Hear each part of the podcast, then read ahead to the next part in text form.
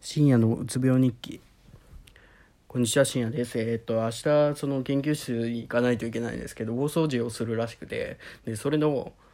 何時からやるか全く聞かずにもう明日になって しまいそうなもう明日になりますね。あと3秒ぐらいでなところなんですけど。うんで一人の先輩に「明日何時からですか?」ってすごい夜分遅くにすみませんってすごいもう 丁寧な言葉で送ったんですけどやっぱ返事がなくて。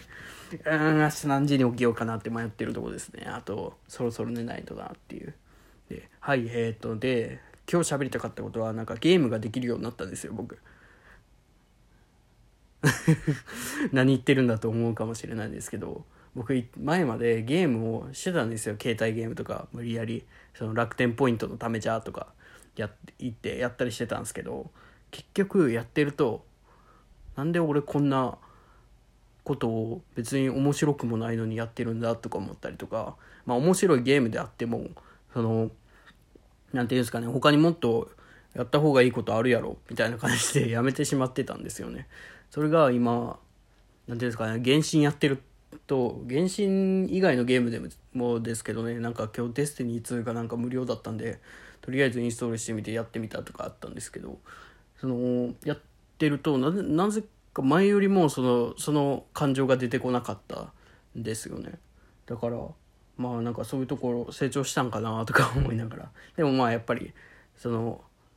一日今日昼ぐらいに起きましたけど夕方まではそれできましたけどやっぱりその夜まではやる気にならないしそこでやめてからまあちょっとビールの勉強とかしたりしてたんですけど。うんやっぱ